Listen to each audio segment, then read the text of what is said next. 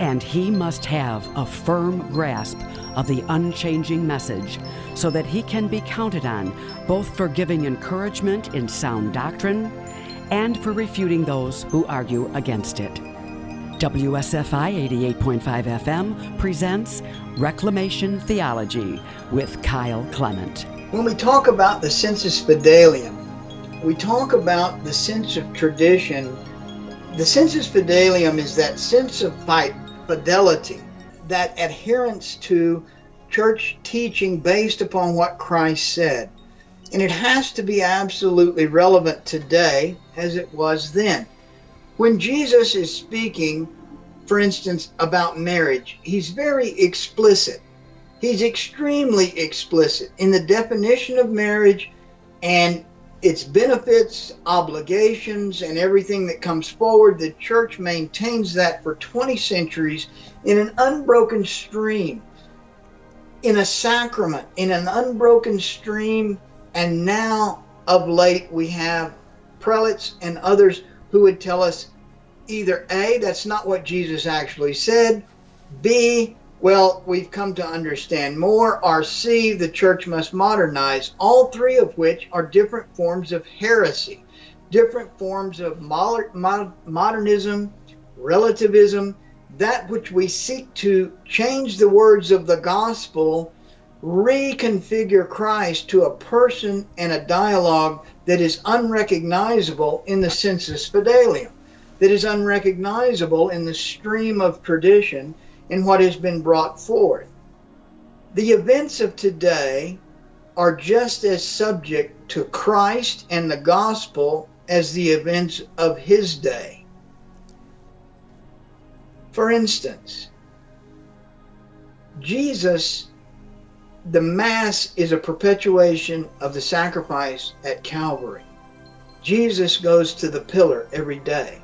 Jesus goes to the cross every day.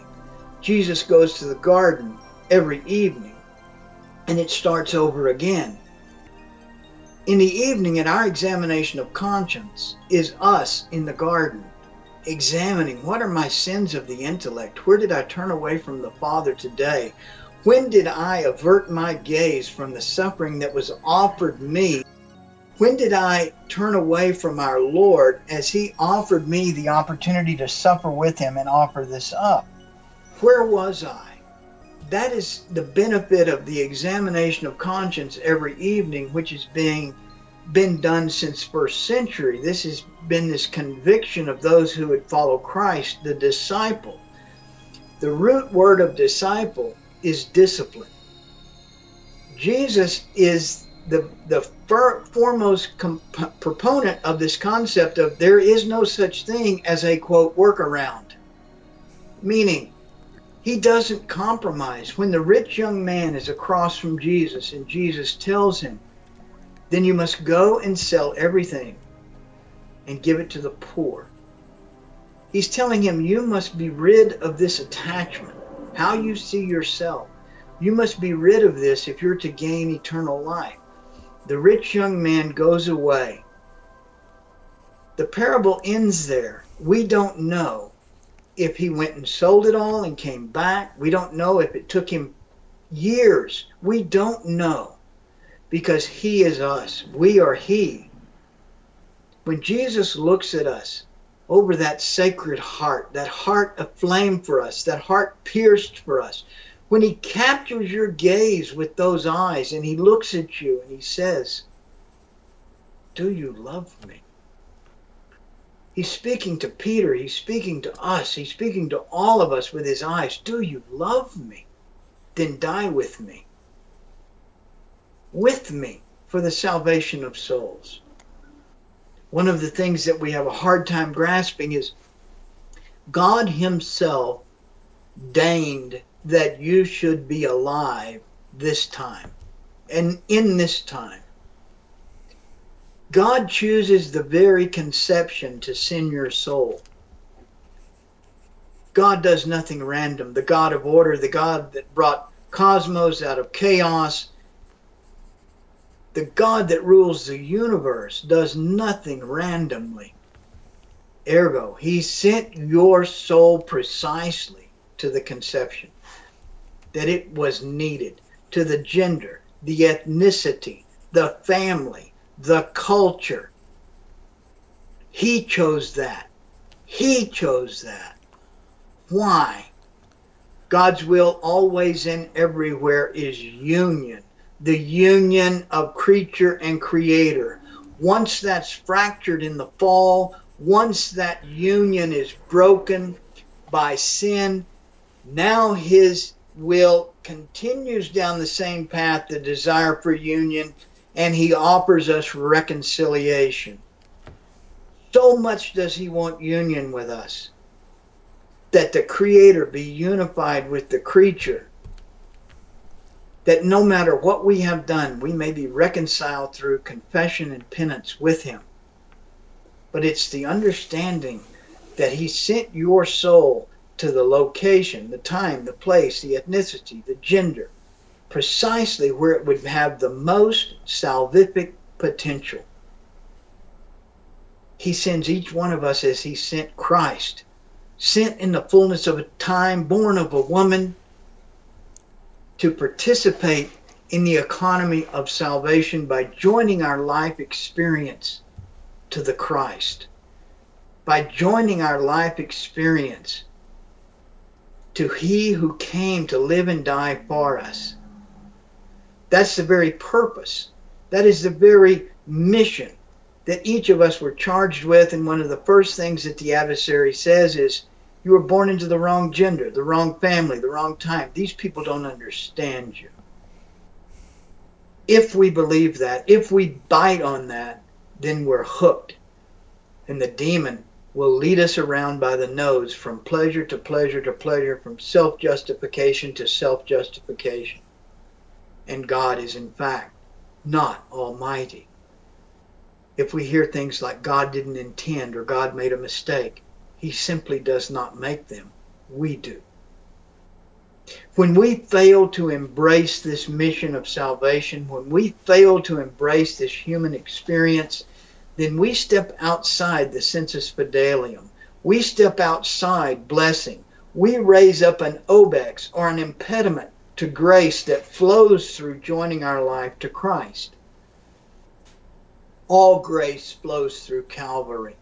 Every single drop of grace flows through Calvary. To the extent that we are conformed to the sacrifice of the Christ, to the extent that we participate in it with no reservation, nothing held back for us, no questioning of God, to the extent that we participate in that, is the extent to which we participate in the grace that was wrought and fought and bought right there on that hill. It is nothing short of that. So every time we seek to escape suffering, every time we seek to escape or take the easy route or self justify or engage in that practice we know is not right, we turn away from our Lord who looks at us and says, Do you love me? Do you love me? We speak louder with our actions than we do with our words. What do our actions say? When the man promises to be a, a priest, when the man promises to be a husband, the vows are different but the same. Listen to them. In spousal union, we lose our own identity. For better, for worse, and richer and poorer in poverty, purity, chastity. All of these things we're pledging to God. To God. We're pledging them. So it is no longer me. It is no longer I. But my wife has a claim on my flesh. Christ has a claim on the flesh of the priest. And when he is ordained in his hands, the priest's hands are consecrated. They are a sacramental. One of the things that he's charged with is the preservation of the sacred, which is his own body. One of the things I'm charged with as a married man is the preservation of my own body, the preservation of my corpus, to keep it pure and healthy to the extent that I can for the benefit of the vocation, to perfect my sacrifice to God through the vocation of marriage, for the priest to perfect his sacrifice to God through the vocation of priesthood. He must remain pure. He must. Because it is sacri- it is his sacrifice which will be marred by his own action, by his own diminishment. We must pray for our priests and for our men, especially in this time, because it is the patriarchy, it is masculinity, in the right ordering of masculinity, patriarchy that leads to God the Father that is being attacked. It is being subtly attacked in the same way that it's always being attacked. And that is, if the man does not do his job to suit the woman or to suit the critic, then someone is justified to step forward and do the job. Because in their way of thinking and that twisted logic, it is more important that the job be done then the role be honored. Listen to the language. When Peter makes the mistake at Caesarea Philippi and says, Oh, no, not you, Lord, and Jesus says, Get behind me, Satan, Jesus does not say, Okay, Peter, give me the keys. Because of that bonehead statement, because of that satanic statement, you're no longer fit for the keys of heaven. He does not say that. We must understand that merit and authority are not synonymous. One does not rise to authority by merit. One rises to authority because God so deigns it. Jesus speaking to Pilate, the power you have over me is given by my Father. Listen to it. When is the last time we pray for our benefactors knowing that grace flows through them? We must pray for these churchmen, these prelates, and those in the hierarchy, our bishops. We must pray for them to be absolutely positively convicted to do the right thing so that they may become fonts of grace, ultimately of which we are the beneficiary. All the self serving and political prelates, all the self serving and political priests, bishops, cardinals, and so forth, all of them who are politically motivated to the exclusion of the temp- of the spiritual goods. They're more concerned with the temporal goods of the church than the spiritual goods of the church. To the neglect of the spiritual goods, please speak to them.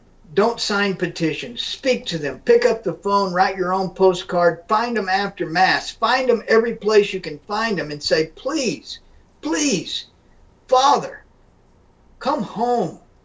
Come Rome. Come back to your sheep. Come back to your flock join your life to Christ. That is the sensus fidelium, is this understanding that suffering is salvific, that the coin of the realm in the kingdom of God is suffering.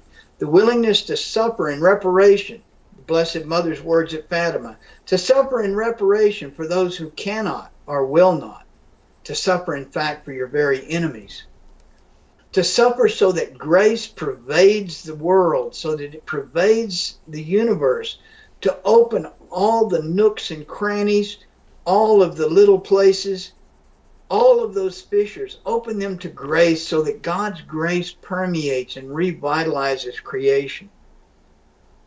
So that the church is absolutely purified through this horrific event so that we get down to the living blood so that the wound may heal from the inside out. To remove the contagion of deviant practice, of homosexuality, of heretical teaching, of all of those practices, the physical and the spiritual practices have to be removed from the wound or it will not heal. It will simply be festered to it will be sealed over to fester for another 500 years. We have to get to the living blood. We have to pray that our prelates, our bishops, our priests all the hierarchy. Do the right thing. To examine themselves and to say, Am I contagion or salve? Am I part of the problem? If so, I'll remove myself and go about reparation. What does that look like? We need to pray that they be convicted of conscience, in their own conscience, to do the right thing. It is never too late to do the right thing. I would urge you to consider going to the monasteries which are empty because of your deviant practices. Go to the monasteries which are empty because of the heretical teaching. Go to the monasteries, fill them, and live your life in reparation. No conferences will you give, no seminars will you speak, no books will you write. Pray. Pray in reparation. Pray in quiet reparation for the healing of the church, for the preservation of the church, for the preservation of the faith for the preservation of that which God willed and deigned, which is that his church shall prevail. This is very, very strong to step into obscurity, to step out of the light, to step out of the politics, to step out of that. And the adversary is going to whisper to you, you can make a difference. You're doing so much good. How many souls have you saved? How many souls?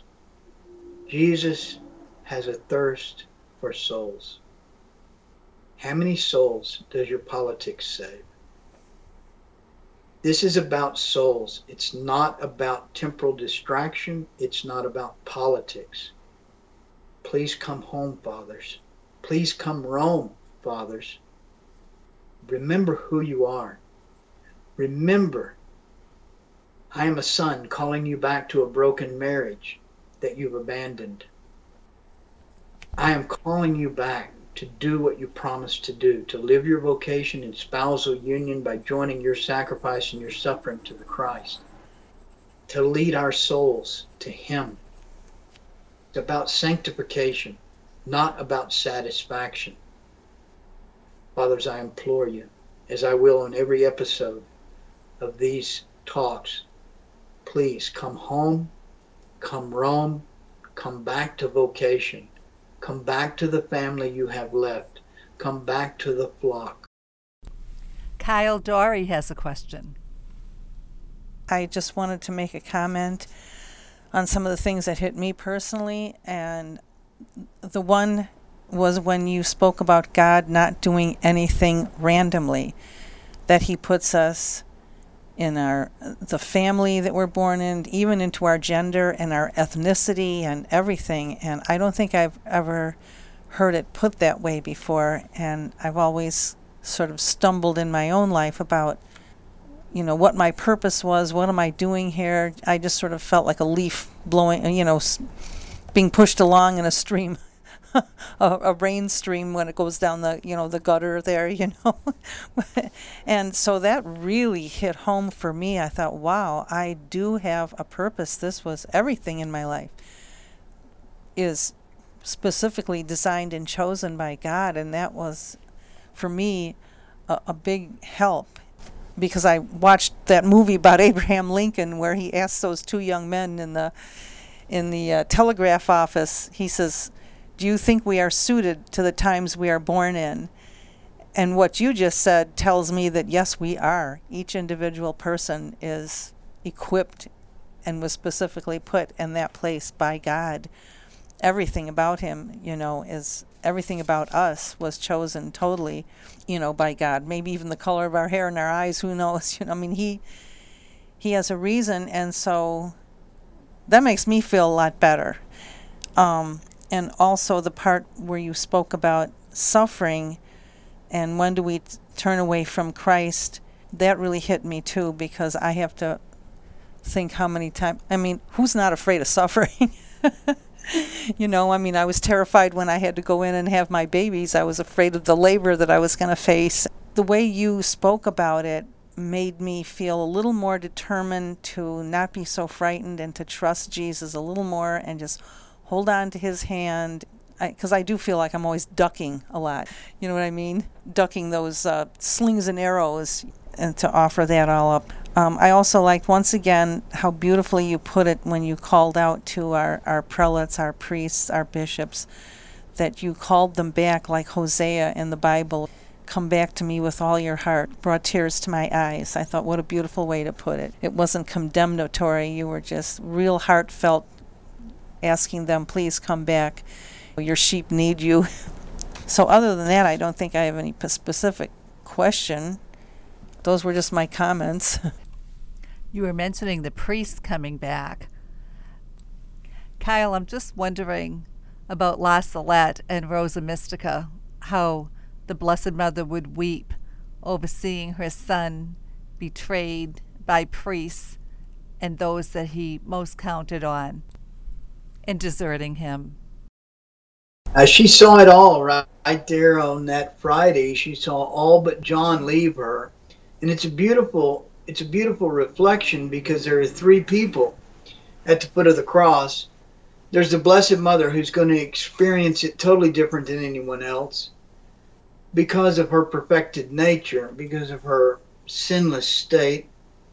Then there is St. Mary Magdalene, and then there is St. John. St. John experiences it in a pure manner because he's pure, he's a virgin and he looks upon his friend praying for his courage. He doesn't question.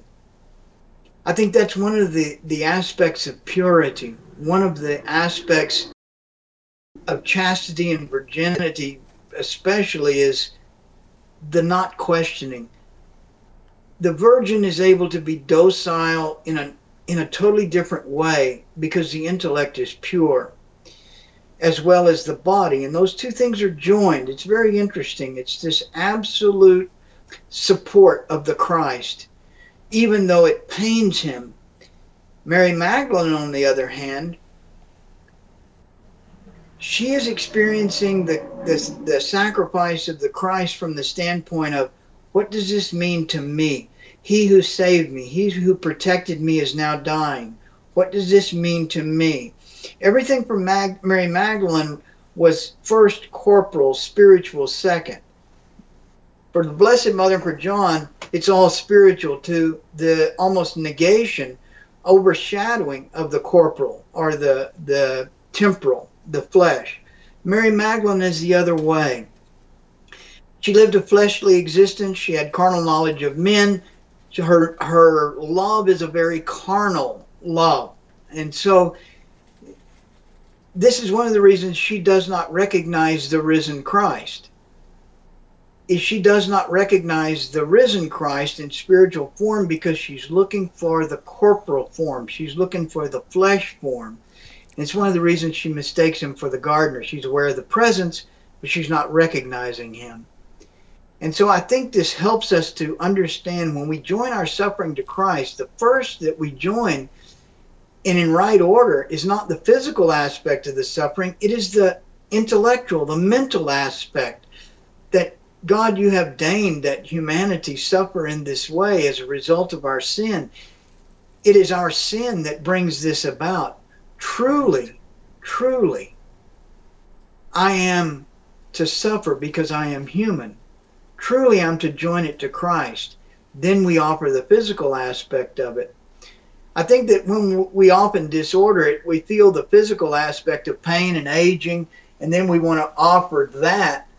But there has to be that spiritual component, the realization of its necessity, the love of God in it, the absolute giving thanks to God for the opportunity to bear that which another human cannot or will not, the opportunity to join it to Christ. And so I think that to properly order suffering to the suffering of the Christ, we must first do it in the spiritual sense before we can do it in the physical sense. You know, that whole sense of heroics is almost completely lost in our culture. You look back in the old movies and you have the guy that would die for the woman. This whole spirit of self sacrifice, has it just gone by the wayside? So Dory's nodding. The me generation. It's almost anathema today. It's very interesting. You can capture it almost in a single statement. The true value, the spiritual value is in how you die, not how you live. How you live has importance and it helps you prepare to die. But look at martyr, look at he's been years or in a single moment of grace prepared for death, but either way, his eternal state is fixed in the methodology and the disposition of his soul to his death. This is the second part of the Hail Mary. Pray for us sinners now and at the hour of our death. It is the hour of our death when we are most vulnerable. If we have not lived a life, if we have not followed him all our yeah. life, then how can we expect to be doing to do that in this moment, to act out of character? The character to die well is built throughout a life of living well.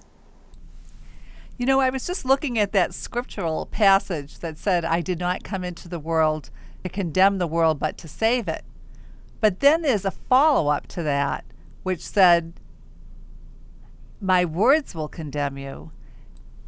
Now, that's totally different than when I hear it taken out of context in sermons on Sunday, where it's made to sound like it's a fait accompli that Jesus is just going to save us, regardless of our behavior. And that captures the sensus fidelium because the sensus fidelium is what did he say?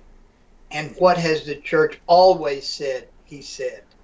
It has to continue. You can't take and pick this is why the Jesus of the Protestants is absolutely unrecognizable to the faith-filled Catholic. And also, when we leave it up to our the expression, "What would Jesus do?"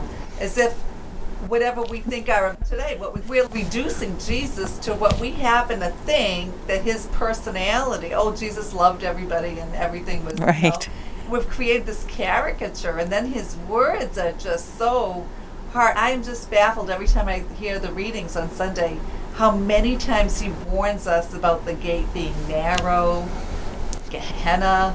I mean, he's very jarring in his his prophecy to us. He doesn't mince words, does he?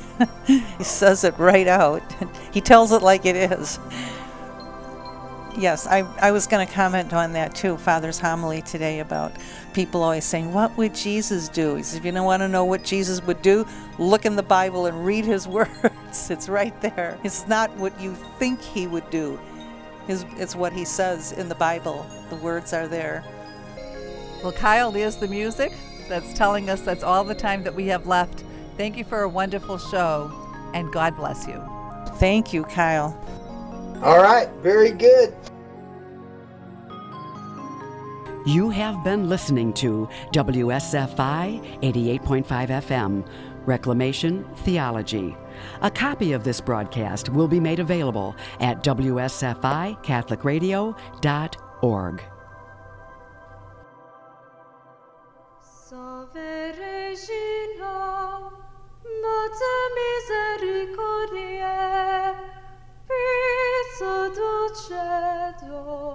et spes nostra